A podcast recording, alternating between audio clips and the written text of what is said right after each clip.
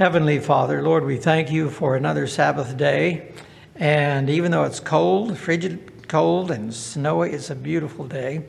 We thank you for the beauty of winter. And we just pray for continued safety throughout the weather conditions. As we come before you this morning to study your word, Lord, we ask for your blessing, for your input. We're here to listen to what you have to say. And may we all be more enlightened, inspired, enlightened, and equipped today, uh, having come together for this Sabbath, we pray. In Jesus' name, amen. The, uh, the topic of my study this morning is called Yet Without Sin. And I, I came up with that topic, of course. I mean, it's right out of Hebrews chapter 4, which was a very pivotal, pivotal text in my conversion. Uh, 30 years ago now, I was baptized. What is today? The fifth. I was baptized February 7, 1992. So two more days, I'll be 30 years old. I know I don't look 30, but I was born again and I'm 30 in two days. But a couple texts that were very pivotal. 1 Corinthians um, 6, 9 to 11 and 2 Corinthians 5:17 and also Hebrews chapter 4, then chapter 2, then chapter 12. And we'll look at some of that this morning. But if you'll turn with me in your Bibles to Romans chapter 1, we're going to look at some texts of scripture that that even though I graduated from Southern Missionary College at the time, now Southern Adventist University, with a degree in theology and even with honors, I did not understand the plan of salvation for myself. I turned down a call to ministry. I did not have resolution to my own issues and confusion, having been sexually molested when I was four and derailed and growing up with uncontrollable thoughts, imaginations, fantasies, and I never could find resolution to that. And even with that degree in theology, I did not have the understanding that I came to years later when I was studying my way out of the gay community. And I, let me just say right up front I didn't go to therapy, I did not go to counseling. I went to the Bible and the Spirit of prophecy. Some of you heard last night, I started reading Steps to Christ with a margarita in one hand and a cigarette in the other. That's what I had to do to relax enough to even sit and read it all. And I talked to the Lord about it and said, these, these are not the issues. You show me the answers to the big issues, then we'll come back to the margaritas and the cigarettes. And I just picture the Lord saying, okay, we'll do that. But just be prepared. because in chapter 5, I was snuffing out the cigarette and saying, I shouldn't be doing this. So um, I, I like to say that the answer to the LGBT issue is the same answer that is to any sin issue. And it's in the Seventh day Adventist message. Do you remember when Jesus said salvation is of the Jews? Do you remember he was telling the woman of Samaria, I think, at the well, salvation is of the Jews? And I can imagine her thinking, huh, how cocky is that? You know, you Jews are just really way too proud. Salvation is of the Jews. But it was the Jewish church that had him crucified. And, and he knew that was coming. and yet he said, Salvation is of the Jews. What did he mean by that? He meant that the way to salvation is through the message that has been given to the Jewish people. The sanctuary and the gospel was there. The Jews were the what depositories or repositories of the truth. Now, they went ahead and crucified their Messiah, but the truth was still in their midst. And the early church was comprised of Jews who accepted that truth, accepted that Messiah, and went forward labeled with a derogatory term called Christians. well, I like to say that salvation today is of the Seventh day Adventists, and I'm not being cocky and, and proud when I say that. It's because Seventh day Adventists use the biblical definition of sin as a transgression of the law, and we accept the law. How can you how can you, in consistency, help an LGBT person or anyone else overcome their issue without first convincing them this is a sin issue?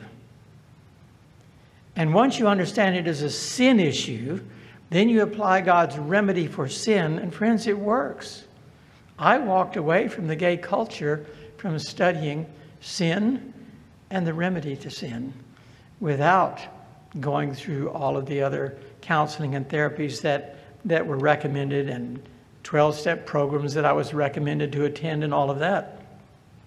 But I want to share with you to open this morning some of the things that, that I discovered in my study when I was still in the gay culture. I mean, I was studying for my very survival because I was on a downward spiral to destruction. Romans 1, verse 3 concerning his Son, Jesus Christ our Lord, which was made of the seed of David according to the flesh. Um, who knows how many times I had read that, you know, reading the Bible through, through childhood and youth and so forth, but it never really clicked. and according, made of the seed of David according to the flesh. When I left the church, I had the opinion that Jesus was really unfair. That he would say, Be ye therefore perfect, even as your Father which is in heaven is perfect. And I said, But he's God, and you're God. It's easy for you to say, I'm only human. How many of you have ever been guilty? Do not raise your hands. This is a thought question. Of excusing something by saying, Hey, I'm only human. Right? I'm only human. Think about that. Should a Christian ever say, I'm only human? I want you to think about that as we go forward. Romans 8, verses 3 and 4. For what the law could not do, in that it was weak through the flesh, God sending his own Son in the likeness of sinful flesh, and for sin condemned sin in the flesh that the righteousness of the law might be fulfilled in us who walk not after the flesh, but after the Spirit. When I read that again, the Son of God was in the likeness of sinful flesh. Does that make him a sinner? No, but it made him subject to temptation and, um, and having to battle probably tendencies that he inherited through you know, we have the lineage of Jesus two places in the New Testament, and they, uh, it's there for a reason. And you look at some of the despicable characters that were in the line of seed all the way to Jesus, and oh my, um, if he was born in the likeness of sinful flesh, what must he have had to deal with? Galatians 4, verses 4 and 5. But when the fullness of the time was come, God sent forth his son, made of a woman, made under the law. Well, what in the world does that mean? Well, the next phrase kind of clarifies that to redeem them that were under the law. In other words, like us, we were born um, with a fallen, sinful human nature. And these texts are telling me that, you know, Jesus understands that. Um, and we'll look at some other passages here that, you know, you put these all together, and I started formulating a different picture of my Savior. And as a gay person, it did not push me away. I was captivated by the concept that Jesus could really relate to me, that, that he understands the power of temptation, the forces of temptation, yet without sin? Now I jumped ahead to Hebrews 4. Well, let's look at Hebrews 4 right now. Oh, no, Hebrews 2. And this is why I think the writer of Hebrews uh, was, was underscoring. You know, he was, he was highlighting with words rather than with a yellow highlighter. For as much, that's a powerful word, for as much then as the children are partakers of flesh and blood, who are the children? That's us.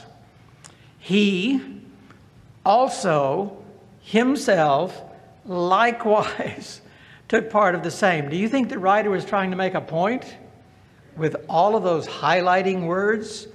He also himself likewise took part of the same, for as much that through death, well, then it goes, I'm going to jump down a little bit uh, farther into the context, Hebrews 2 14 through 18, uh, farther down in the context, but he took on him the seed of Abraham. No, for verily he took not on him the nature of angels, but he took on him the seed of Abraham. How far removed was Abraham from Adam? You wonder why he doesn't say he took on him the seed of Adam, but it says seed of Abraham. And then how far removed from Abraham was Jesus?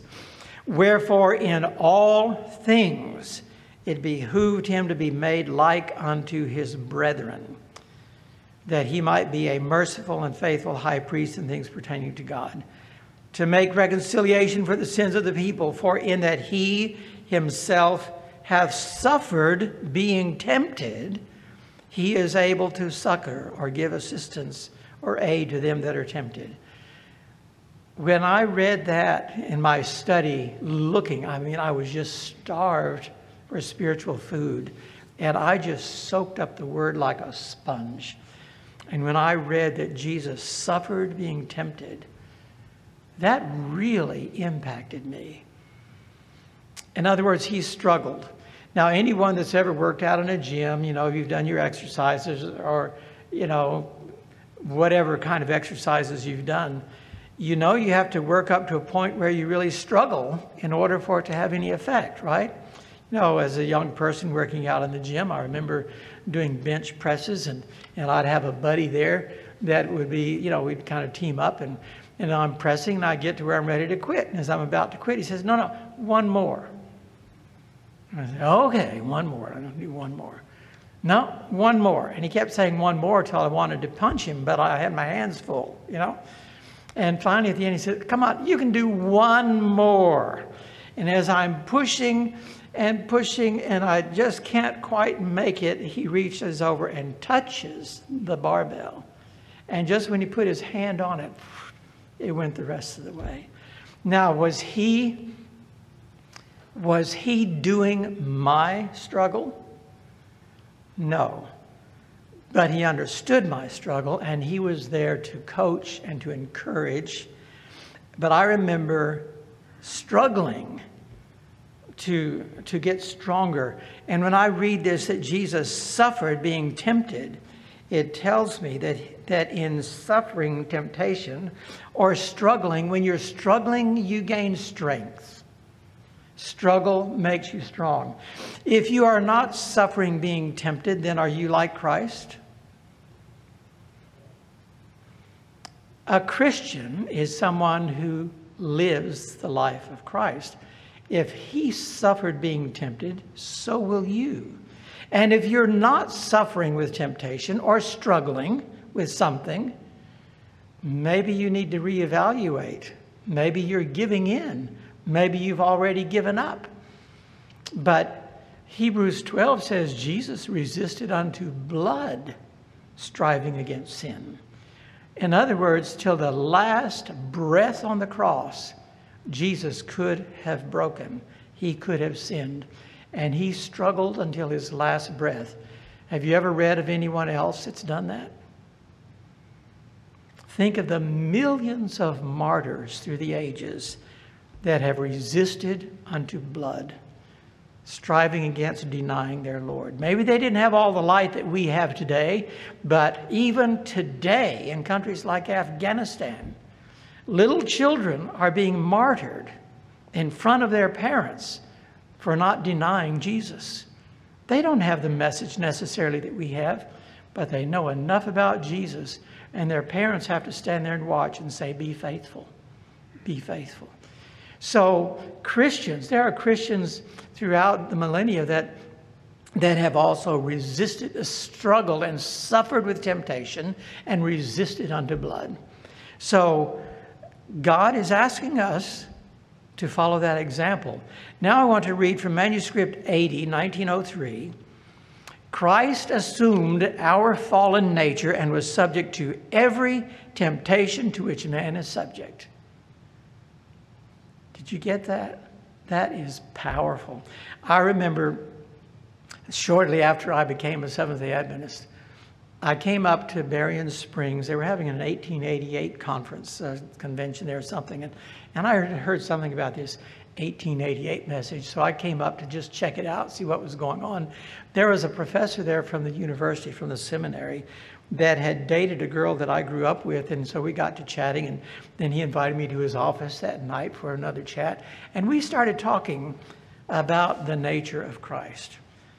And as he was telling me his view, in my mind, I'm shaking my head and said, Oh, I left the church believing that because Jesus was just way beyond anything I could relate to.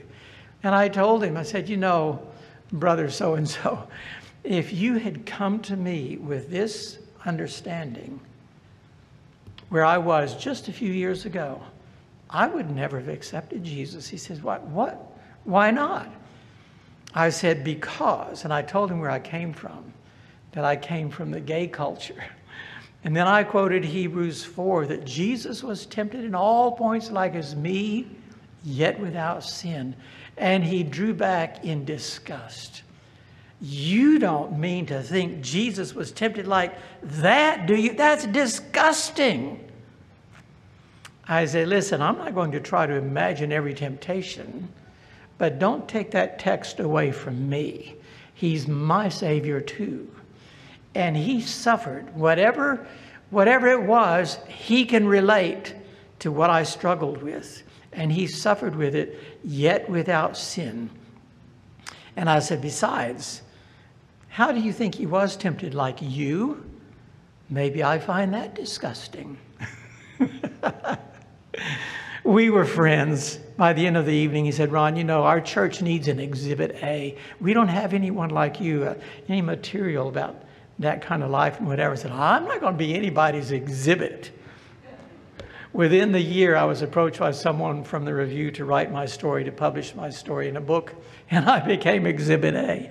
Um, and I don't mind being Exhibit A. What about you? Are you in the theater of grace? Are you actors on the stage?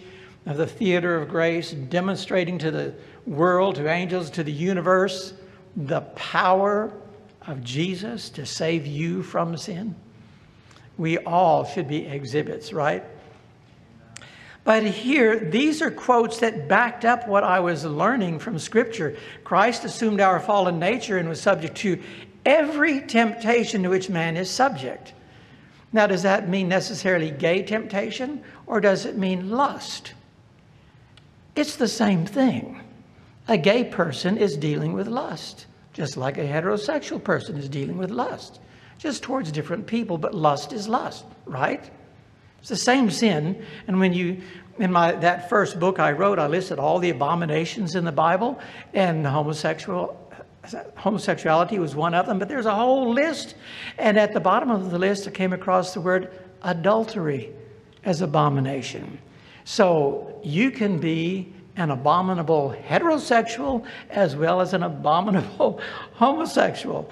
Uh, well, I'm not going to say the person is abominable, it's the, the behavior that Jesus hates. These were eye opening things to me. And if you heard my story last night, how I was studying, I finally was reading that Bible that my, from my Left Behind series, my parents kept leaving things behind when they would visit and my Bible was one of those study Bibles. It had all of the, what, 7A commentary, Ellen White comments on the Scripture. And a lot of what I'm sharing with you was right there in that Bible. And I was thrilled. I was addicted. I was in bondage. I was in a gay relationship that was supposed to last forever.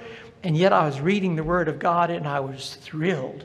I was drawing closer and closer to Him, understanding this principle Though Christ had no taint of sin upon his character, yet he condescended to connect our fallen human nature with his divinity. You see, this is why I'm saying don't ever say, I'm only human. If you're a Christian, you are to be connected with divinity. By thus taking humanity, he honored humanity. Having taken our fallen nature, he showed what it might become. by accepting the ample provision he has made for it and by becoming partaker of the divine nature. Do you see this, this equalizing uh, equation here, I guess? Jesus, in his divinity, took upon fallen humanity. And then he says, in your fallen humanity, you can take on divinity. And then you can battle and suffer with temptation and be victorious, just like Jesus was. I mean, that's the, as I read this, this is what I'm coming to. Wow, I will never say I'm only human again. I am human and a partaker of divinity. 2 Peter 1, verse 4 How do we become partakers of divinity? Whereby are given unto us exceeding great and precious promises that by these ye might be partakers of the divine nature, having escaped the corruption that is in the world through lust. Isn't that a beautiful text of Scripture? It tells us right there how we can be like Christ. I have an article, uh, well, a chapter in, I guess, my second book. It's called A Rainbow of Promises.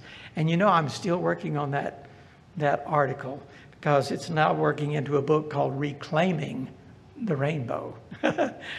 a rainbow of promises, and it's just promise after promise after promise.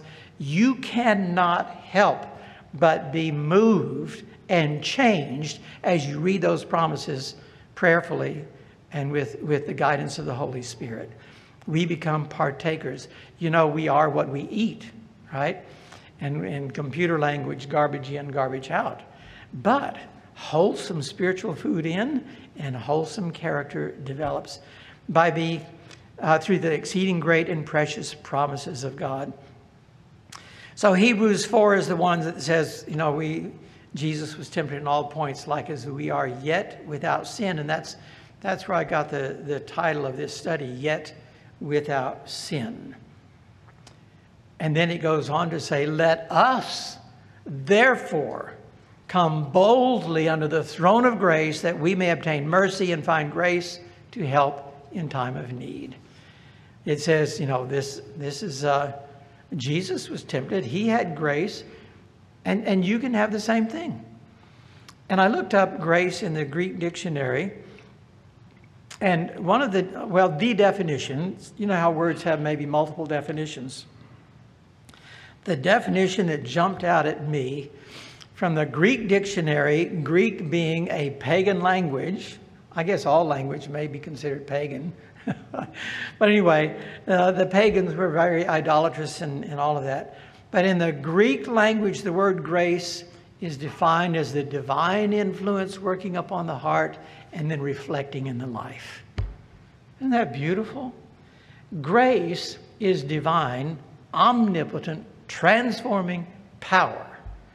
And this text says, Come boldly under the throne of grace that you may obtain mercy and find grace to help in time of need. And Jesus said, My grace is sufficient for you. I think of the story of the, the man who was, um, back in the days of Abraham Lincoln, this father was trying to get to see the president in the White House, and I don't know the, I can't tell the story like the original, but he was denied entrance and he was begging, please, I must see the president. My son has been accused of desertion or something in the military and he's due to be executed tomorrow. Please, I must see the president. And no, he could not gain entrance. And he, he found himself out under a tree there near the White House. Things are a little different today than back then, I guess. And he was weeping. And then suddenly he felt this tap on his shoulder. And he looked up, and this little boy is saying, Mister, why are you crying? And the the father told the little boy what he was dealing with, and he just really needed to see the president. And the little boy said, I can take you to see the president. Really? Yes. And he grabbed him by the hand and said, Come on, I'll take you to see the president. Got to the same front door where the security was, and they just let him walk right on in. Little boy led him up into, I guess, the Oval Office or wherever Lincoln was, and said, Daddy, this man needs to talk to you. Have you ever heard this story? Uh, I'm just throwing it out the details that I remember. And the man poured out his heart to the president, and, and the president um, absolved the young man, and his life was spared. That little boy went boldly to the throne of grace, didn't he? With this man. And, and I think about every time I read this text, I think about how Father is saying, Don't even knock, just come in. Come boldly to my desk, my throne, and there you will find mercy. And that's something I pray for all the time. I think about the, the publican praying, Lord, have, God have mercy to me, a sinner. And, um, but it's interesting that the text says you may obtain mercy, and then it says you'll find grace. Isn't that beautiful? In our high calling, we read Christ's overcoming and obedience is that of a true human being. In our conclusions, we make many mistakes because of our erroneous views of the human nature of our Lord.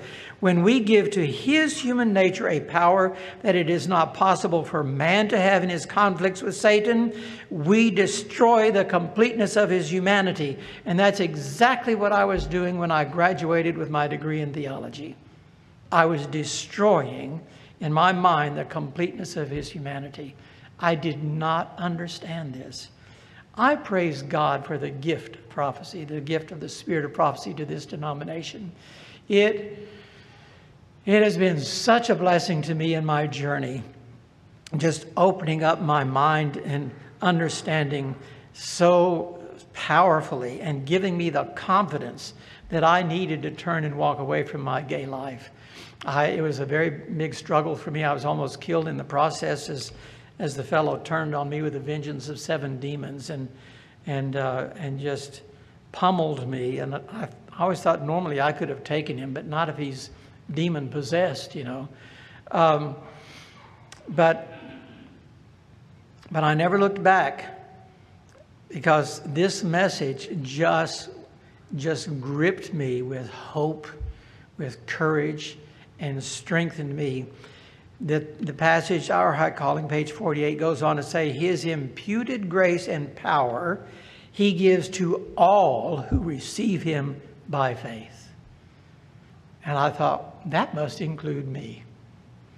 Yep, when that fellow came to me after listening to gossip about Pastor Ron, and he comes to me, the gossipee was listening to the gossiper, then the gossipee came to me and said, Pastor Ron, man, if God can save you, he can save anybody. And I said, at first I was taken aback. And I said, why would you say that? And he told me what he had heard. And I said, oh, that. Well, uh, it's true God can save anybody, even you. and then he asked if I'd baptize him.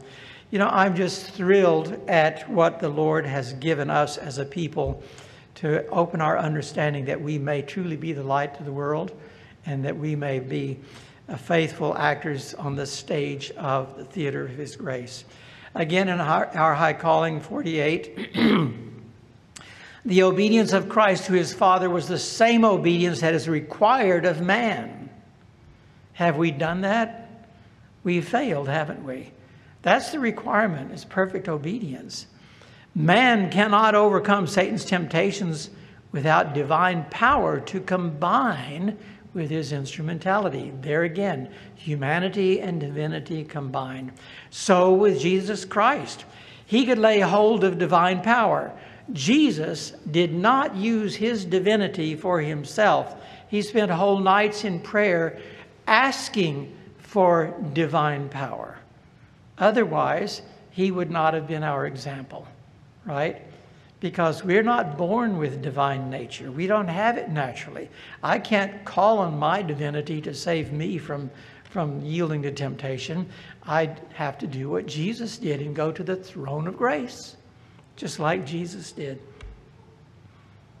He came not to our world to give the obedience of a lesser God to a greater, but as a man to obey God's holy law, and in this way he is our example. The Lord Jesus came to our world not to reveal what a God could do, but what a man could do through faith in God's power to help in every emergency. Man is, through faith, to be a partaker in the divine nature and to overcome every temptation wherewith he is beset. Does that discourage you or encourage you? I was so in bondage to sin, but when I read these things, I just saw a brilliant light at the end of my tunnel and said, That's where I'm going, step by step.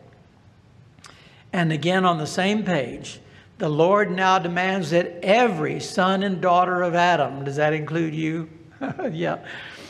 Through faith in Jesus Christ, serve him in human nature, which we now have. The Lord Jesus has bridged the gulf that sin has made. He has connected earth with heaven and finite man with the infinite God.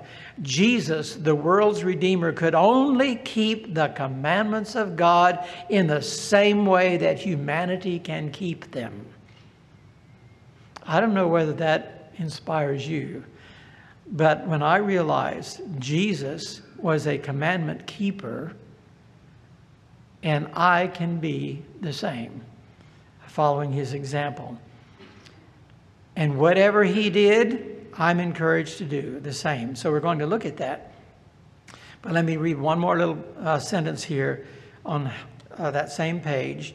We are not to serve God as if we were not human, but we are to serve him in the nature we have that has been redeemed by the Son of God. See, Jesus has redeemed our fallen nature. He has paid the price for our fall. We now have a nature that has been paid for that can be redirected and come in harmony with the law of God. Through the righteousness of Christ, we shall stand before God pardoned because our fallen nature was paid for, redeemed, and as though we had never sinned. That is very hard for me to wrap my head around, but I accept it. Otherwise, I couldn't be in the pulpit today. If I was still carrying the burden of my wickedness, my degradation, my self destruction, all those years in the, in the world, I could never stand up before an audience. But I stand before you as though I had never sinned. I'm not saying I never sinned. You see the difference? God is looking at me covered in the righteousness of Christ as though I had never sinned.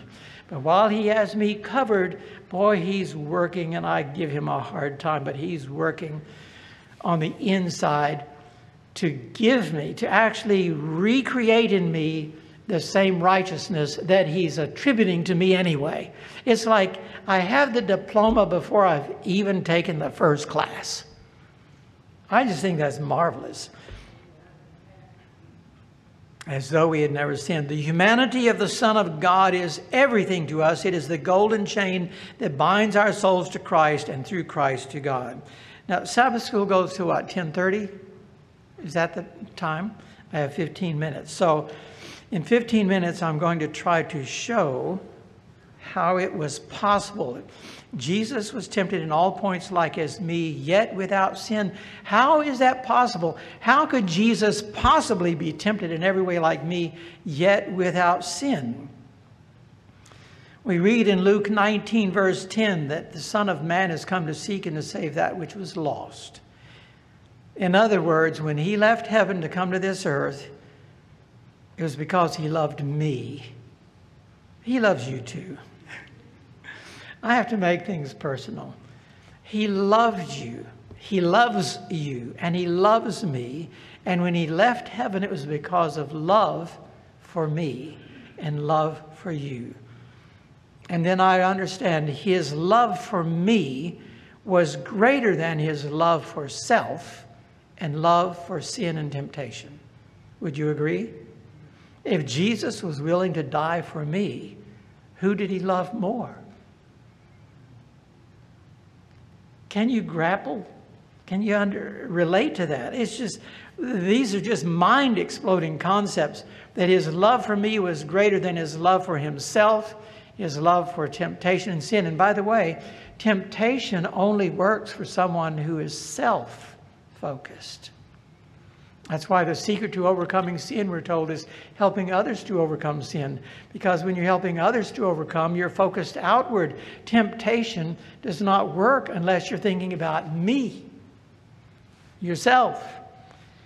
Jesus never did that. That was one of his secrets. He stayed focused upon me, he stayed focused on you and his love for you was greater. So he couldn't be distracted by temptation in a way, uh, or he would not be distracted. The power of Jesus' love for me far exceeded the power of Satan to tempt him. In 1 John 4, verse 4, we read, For greater is he that is in you than he that is in the world. Jesus' love for me was so great that he could not be distracted by temptation to sin. Remember, he kept saying, Get thee behind me. Satan comes to tempt him. Well, get away from me. I'm going, I'm focused. Get thee behind me, Satan. It is written. What was he doing? He was accessing the exceeding great and precious promises of God by which we become partakers of divine nature. He did the same thing. He incorporated the promises of God and then he you know, submitted himself to God daily, and then he resisted the devil, get thee behind me, and then he went joyfully on his way, seeking to save you and me.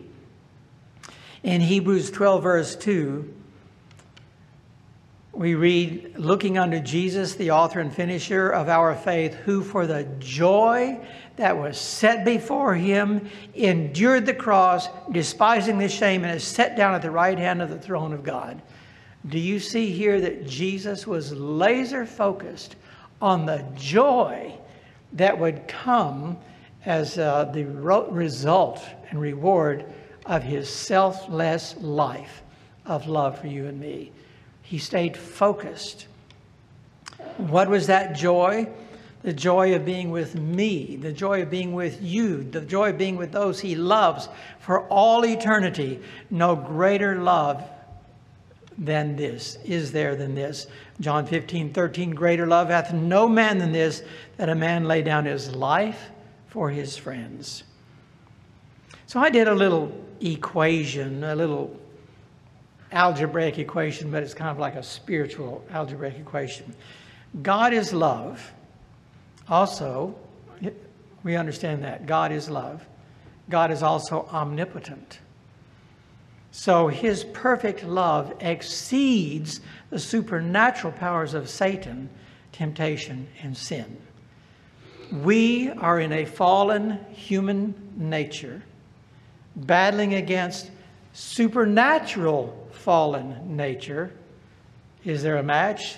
No, we're, we're no match for that. But God is love, and that love is omnipotent, and the supernatural is no match for the omnipotent, all powerful. Supernatural is not all powerful. You know that, right? Supernatural means greater than I am. All powerful means greater than the supernatural. And I put that into perspective that if God is love and God is omnipotent, then his perfect love exceeds all of the supernatural efforts and powers of Satan, temptation, to sin. Greater, the greater is he that is in you than he that is in the world. So, in other words, the power of love exceeds the power of hate. Think about that. We're living in a world filled with hatred. But who wins in the end? Those who love. The power of love exceeds the power of hate. So, understanding this, how am I to overcome sin? Revelation 3:21 in the letter to Laodicea, Jesus says, "To him that overcometh will I grant to sit with me in my throne, even as I also overcame." That's a second title to this study. even as I also overcame. I didn't know which one to use. And am set down with my Father in his throne. So Jesus is saying, You are to overcome even as I overcame. In other words, the same way. You apply the same methodology to your life experience and your temptations that I did, and you too can be an overcomer. Philippians 2 5 through 8, let this mind be in you, that was, which was also in Christ Jesus. And then it talks about how he, you know, he was equal with God, but he humbled himself and became obedient unto death, even the death of the cross. We need to have that same mindset. If we stay focused on God first, and I'm going to talk about this in the sermon this morning, and then others ahead of ourselves, then we too can be victorious um, against sin. If, in other words, if my love for Jesus exceeds the love of self and the love of sin, then I too can be an overcomer. Isn't that the method Jesus used? He focused on you, he focused on me. Now, if I will do the same in reverse, I can have the same outcome. So, if my love for Jesus will exceed the love of self, then can't I too say, Get thee behind me, Satan? I'm focused. Don't distract me with that. Not interested. Nice try. Not interested. When my focus is no longer on self first, then does not temptation lose its power? I found that to be an eye opening concept.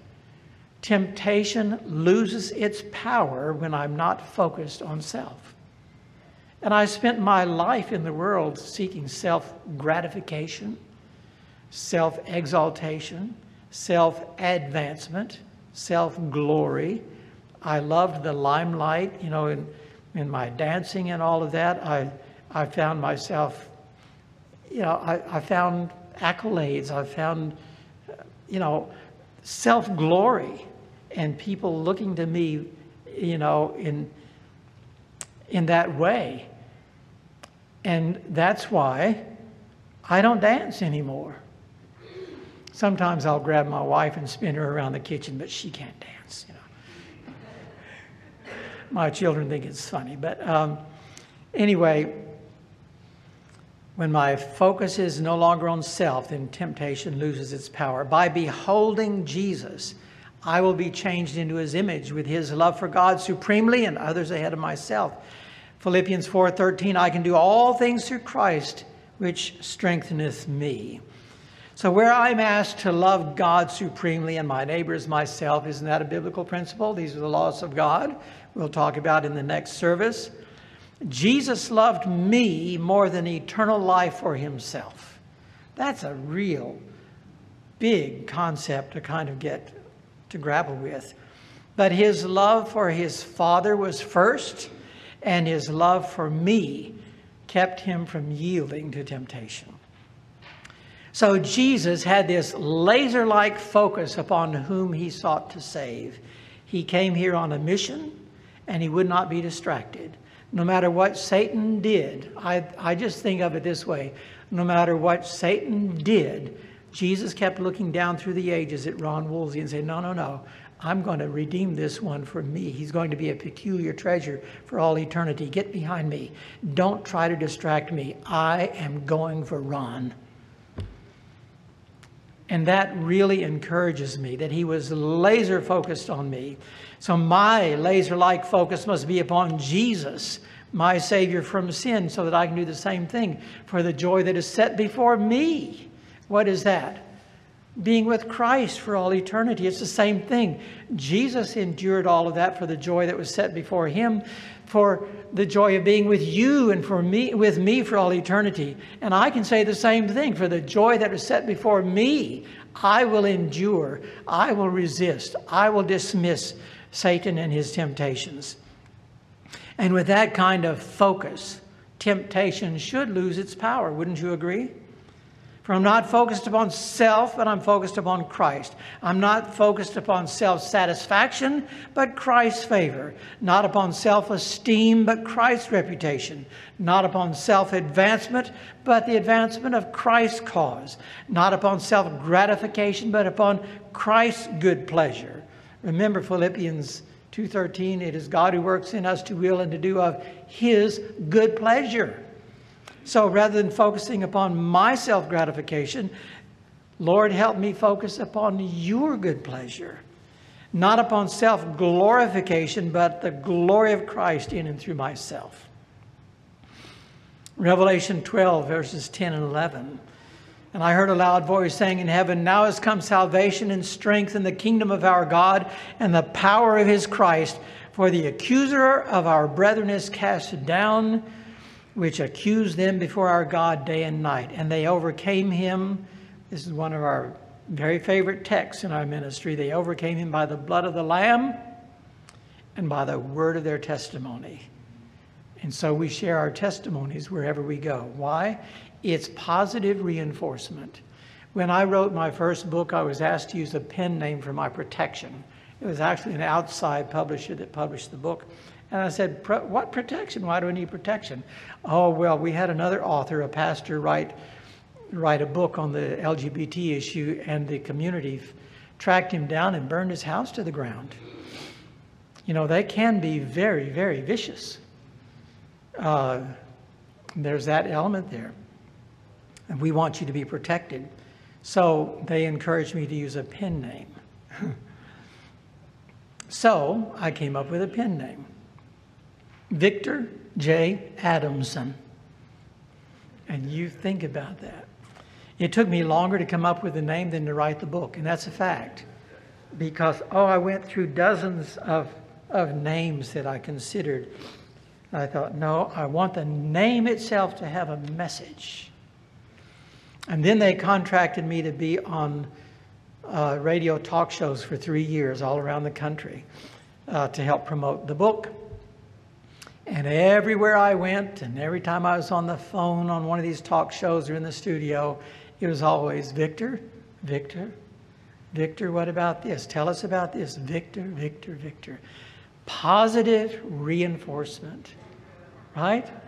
Positive reinforcement. Um, so they overcame by the blood of Lamb and the word of their testimony. So whenever we give our testimonies, we hope that you're inspired. We hope that you are enlightened and equipped. But also, it's more blessed to give than to receive. And every time I share my testimony, I go away going, wow, Jesus really loves me. It empowers me as well. So, uh, that is a very special text. Again, the secret to overcoming sin, we become overcomers by helping others to overcome by the blood of the Lamb and the word of our testimony.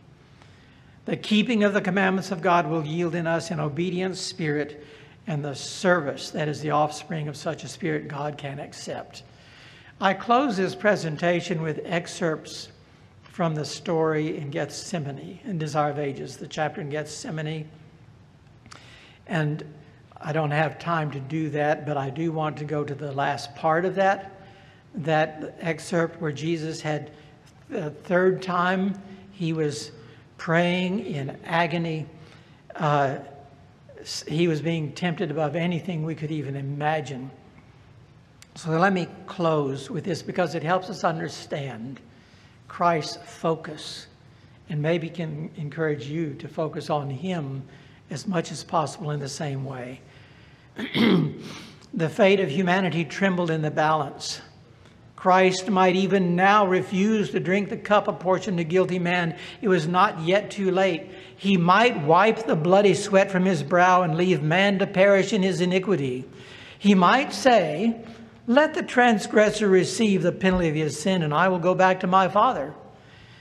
Will the Son of God drink the bitter cup of humiliation and agony? Will the innocent suffer for the consequences of the curse of sin to save the guilty? This is all, uh, Satan was there personally to badger Jesus with all of these thoughts. The words fell tremblingly from the pale lips of Jesus. Oh, my Father, if this cup may not pass away from me except I drink it, thy will be done the woes and lamentations of a doomed world rise before him. He beholds its impending fate, and his decision is made. He will save man at any cost to himself. He accepts his baptism of blood, that through him perishing millions may gain everlasting life. He has left the courts of heaven where all is purity, happiness, and glory to save the one lost sheep. I like to think that that was me, but no, it was the one world that has fallen. He came to redeem the entire world. His blood was sufficient for every human being that has ever lived. They may not accept it, but the price was paid. He redeemed the world. But a lot of the world refuses to leave the captor. They fall in love with their captor and they choose to stay with the captor rather than with their redeemer. The one world that has fallen by transgression. He will not turn from his mission. See that laser focus? He will become the propitiation of a race that was, has willed to sin. His prayer now breathes only submission. If this cup may not pass away from me except I drink it. Who first? The Father. Your will be done, and the world ahead of me, and I will drink this bitter cup.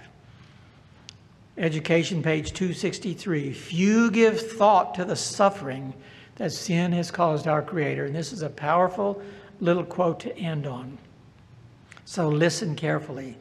All heaven suffered in Christ's agony, but that suffering did not begin or end with his manifestation in humanity. The cross is a revelation to our dull senses of the pain that from its very inception sin has brought to the heart of God. The suffering that Jesus endured on the cross was just a window in time of the intense suffering that God has been enduring from the inception of sin. And then he simply says, If you love me, keep my commandments. Let us pray. Father in heaven, Lord, as we contemplate the life of Christ in the last day of Christ, and we've been told that we would do well to contemplate the life of Jesus, spend a thoughtful hour every day contemplating the life of Jesus, especially the closing scenes.